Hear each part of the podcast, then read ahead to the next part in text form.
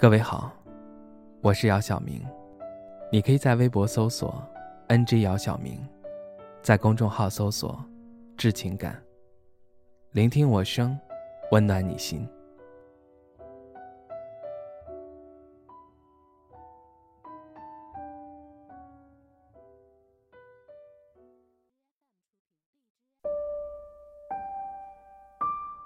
女朋友跟我退婚了，今年结不了婚了。看到小飞在朋友圈发的这句话，让我感到很意外。离他上次在朋友圈宣布结婚还不到两个月。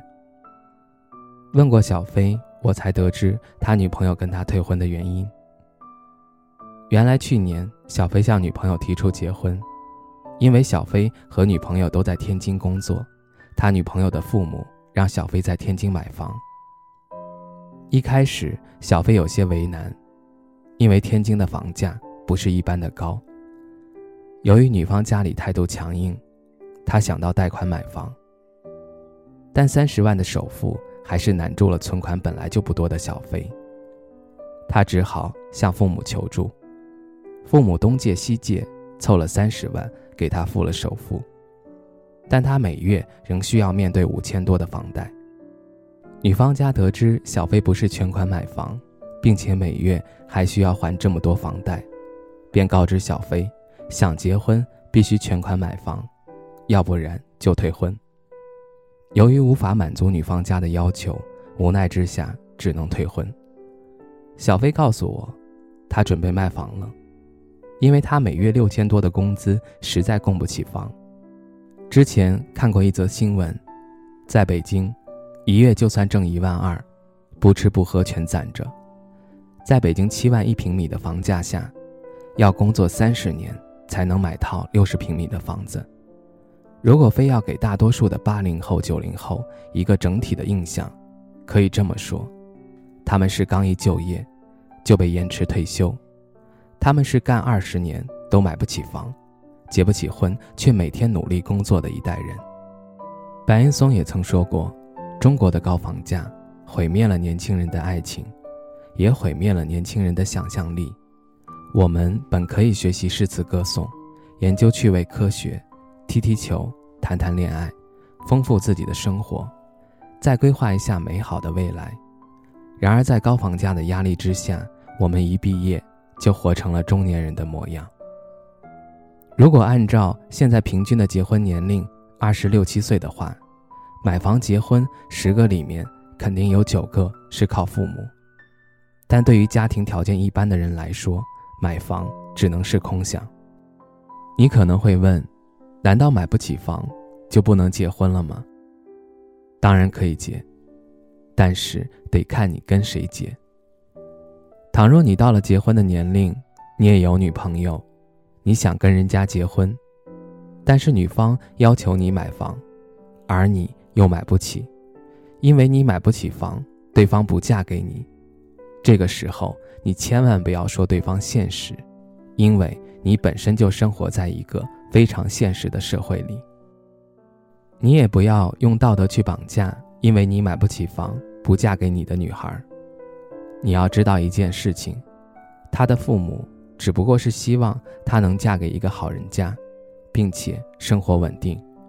当然，对于那些向男方要求天价彩礼的女方，我不想过多评价，因为这已经是一种风气，并且是一种不良风气。结婚前本来就需要两个人能够在一些事情上达成一些共识，说白了，合适就结，不合适就不结。当然，在结婚前，女方要求你买房，你也可以考虑一个问题：她是否值得你这样努力付出，并且有没有想过和你一起承担这份责任？其实，大多数的女生要的是一份安全感，房子自然也会成为他们的安全感之一。假如你现在买不起房，那你有没有想过通过其他方式来弥补这份安全感？我相信，只要你们感情深厚，并且你足够有担当，在房子和你之间，对方一定会选择你。如果两个人感情深厚，现在暂时没有能力买房，双方应该互相理解，互相鼓励。毕竟两个人的力量总归是比一个人大的，而买房也不应该成为两个人结婚的硬性条件。金钱可以赚回来，但是感情丢了就找不回来了。二十多岁买不起房子，没什么好焦虑的。谁说二十多岁的年轻人必须要买得起房子？但说真的，只要你不傻不笨，踏实做该做的事，到时间都会有的。最后，我想告诉你的是，无论你现在买不买得起房，都希望你能够脚踏实地，踏实肯干。因为只有这样，你才对得起未来那个对你不离不弃的女孩。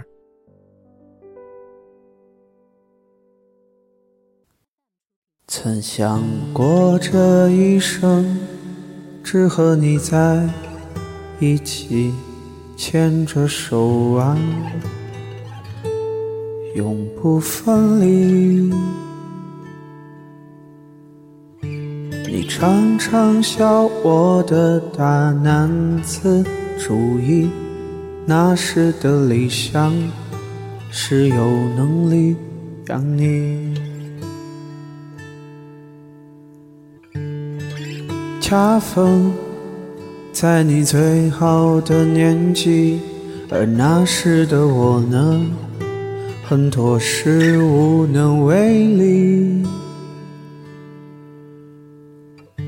你说我不必急于证明自己，幸福有很多种，你有我足矣。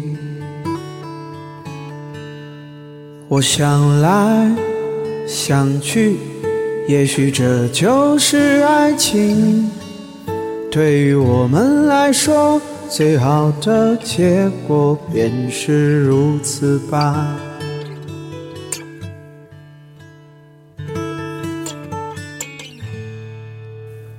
往后的我们，选择为各自的理想打拼。没有你的城市，一切都没有意义。男人的成长，总是要受一点刺激，譬如先谋生，再谋爱之类问题。现实残忍的让人无法呼吸。那晚倾盆大雨，在雨中我烂醉如泥。你劝我冷静，将来做一点喜欢的事情。我说好的。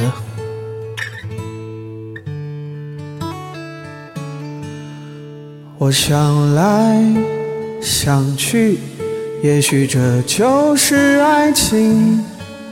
对于我们来说，最好的结果便是如此吧。